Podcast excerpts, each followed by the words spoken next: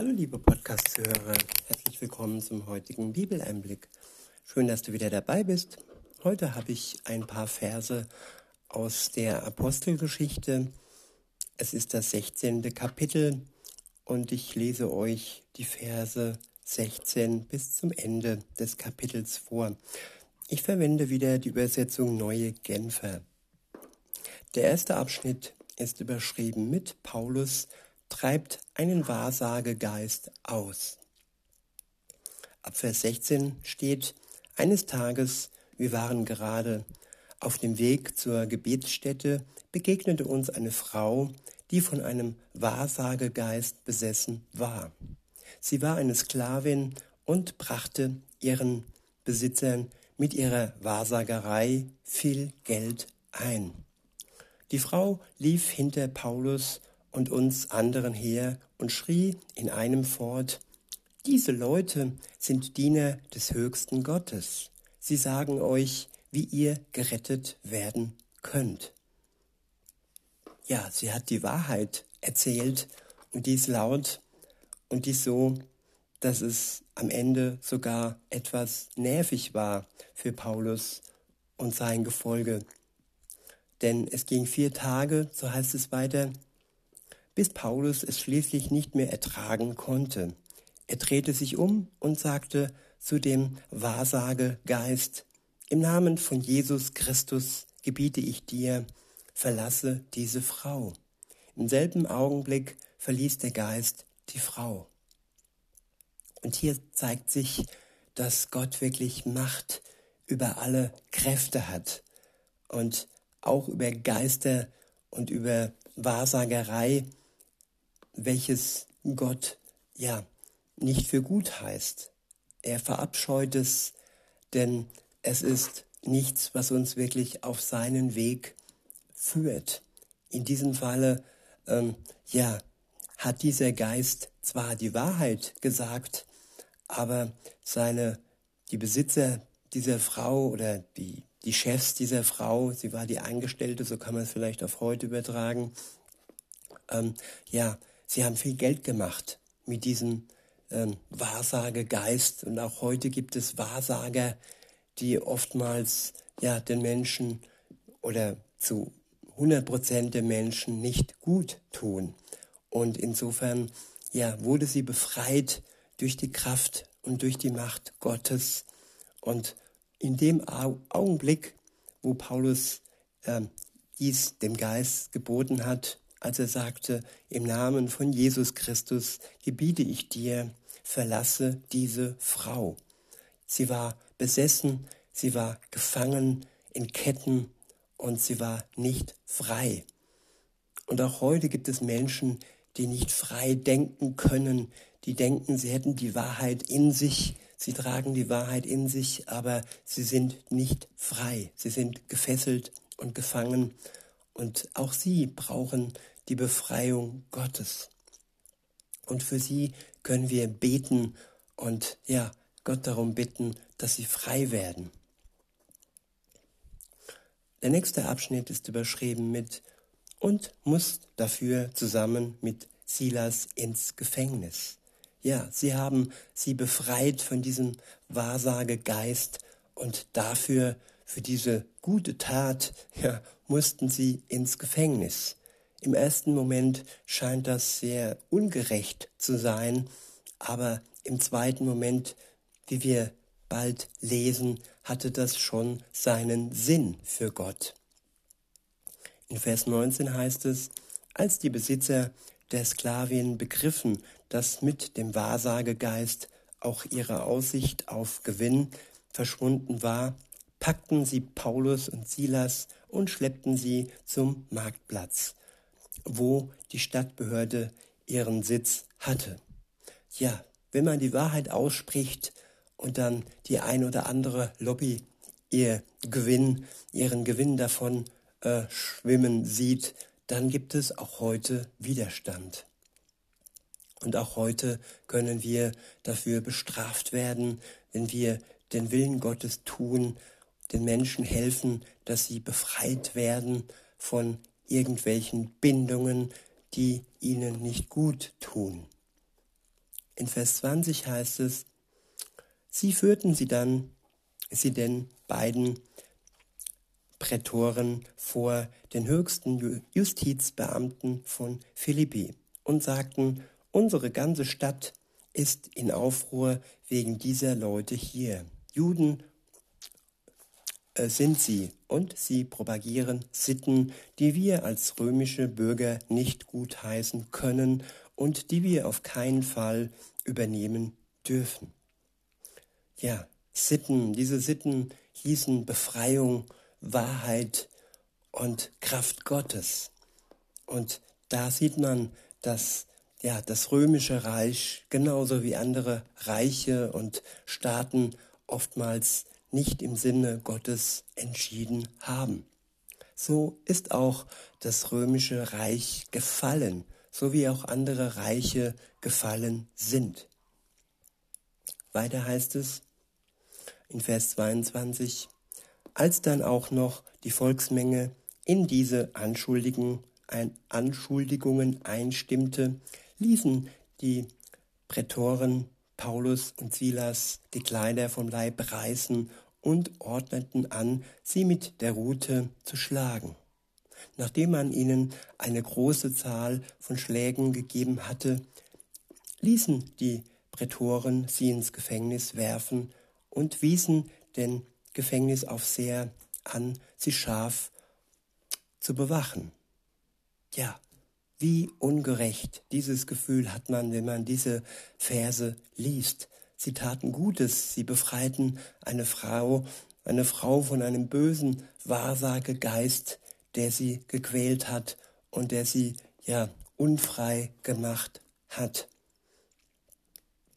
Weiter heißt es dann aber in Vers 24, das tat dieser dann auch. Er sperrte die beiden in die hinterste Zelle des Gefängnisses und schloss ihre Füße in den Block, in Ketten. Der nächste Aufschnitt, äh, Abschnitt ist überschrieben mit Bekehrung des Gefängnisaufsehers. Ab Vers 25 heißt es, gegen Mitternacht beteten Paulus und Silas, sie priesen Gott mit Lobliedern und die Mitgefangenen hörten ihnen zu. Plötzlich bebte die Erde so heftig, das Gebäude bis in seine Grundmauern erschüttert wurde.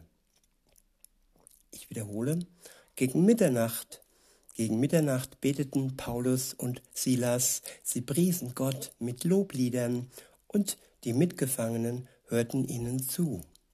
Plötzlich bebte die Erde so heftig, dass das Gebäude bis in seine Grundmauern erschüttert wurde. Und hier zeigte Gott seine Kraft. Er ließ das Gebäude erbeben und er unterstrich so den Lobpreis, das Gebet von Paulus und Silas. Weiter heißt es, im selben Augenblick sprangen sämtliche Türen auf und die Ketten aller Gefangenen fielen zu Boden.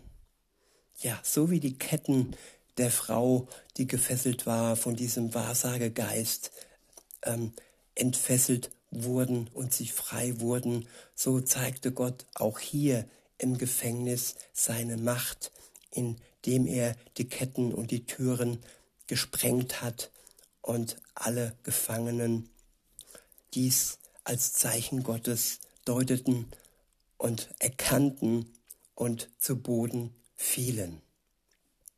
In Vers 27 heißt es, der Aufseher fuhr aus dem Schlaf hoch, und als er die Türen des Gefängnisses offen stehen sah, zog er sein Schwert und wollte sich und wollte sich wollte sich töten, denn er dachte, die Gefangenen seien geflohen.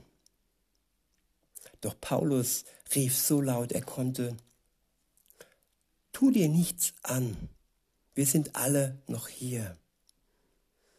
Da ließ der Aufseher Fackeln bringen, stürzte in das Gefängnis und warf sich zitternd vor Paulus und Silas zu Boden. Tja, wie ergriffen muss dieser Aufseher gewesen sein, als er sich zitternd zu Boden geworfen hat. In Vers 30 heißt es, während er sie dann nach draußen führte, fragte er sie, ihr Herren, was muss ich tun, damit ich gerettet werde? Sie antworteten, Glaube an Jesus, den Herrn, und du wirst gerettet werden, du und alle, die in deinem Hause, die in deinem Haus leben. Ja, der Glaube an Jesus rettet. Kein Tun, keine guten Werke sind es, sondern alleine der Glaube und das Vertrauen, das dem vorausgeht, rettet uns. Nachdem Jesus uns den Glauben schenkte und wir den Heiligen Geist bekommen haben, der uns dann alsdann versiegelt und uns schützt vor allem Bösen in dieser Welt. In Vers 32 heißt es, und sie verkündeten ihm und allen, die bei ihm im Haus wohnten, die Botschaft des Herrn. Der Gefängnisaufseher kümmerte sich noch in derselben Stunde mitten in der Nacht um Paulus und Silas und wusch ihnen das Blut von den Striemen ab. Dann ließen sich er und alle, die zu ihm gehörten, ohne zu zögern, taufen. Ja, sie ließen sich das Siegel geben, das Siegel des Untertauchens, was so viel bedeutet, dass wir mit Jesus zusammen sterben und das Siegel des Auftauchens, was so viel bedeutet, dass wir zusammen mit Jesus auferstehen werden. Weiter heißt es, anschließend führte er die beiden in sein Haus hinauf und ließ eine Mahlzeit für sie zubereiten. Er war überglücklich, dass er mit seinem ganzen Haus zum Glauben an Gott gefunden hatte. Der nächste Abschnitt ist überschrieben mit Paulus und Silas werden rehabilitiert. In Vers 35 steht, am nächsten Morgen kamen die Gerichtsdiener im Auftrag der Prätoren zum Gefängnisaufseher mit der Anweisung, lass diese Männer frei. Der Aufseher berichtete Paulus davon. Die Prätoren haben mir durch ihre Diener befohlen, euch frei zu lassen, erklärte er. Verlasst nun also das Gefängnis und zieht im Frieden Gottes weiter. Ja, sie sind nicht geflohen aus dem Gefängnis, das hätten sie ja tun können. Ihre Fesseln und die Türen standen offen.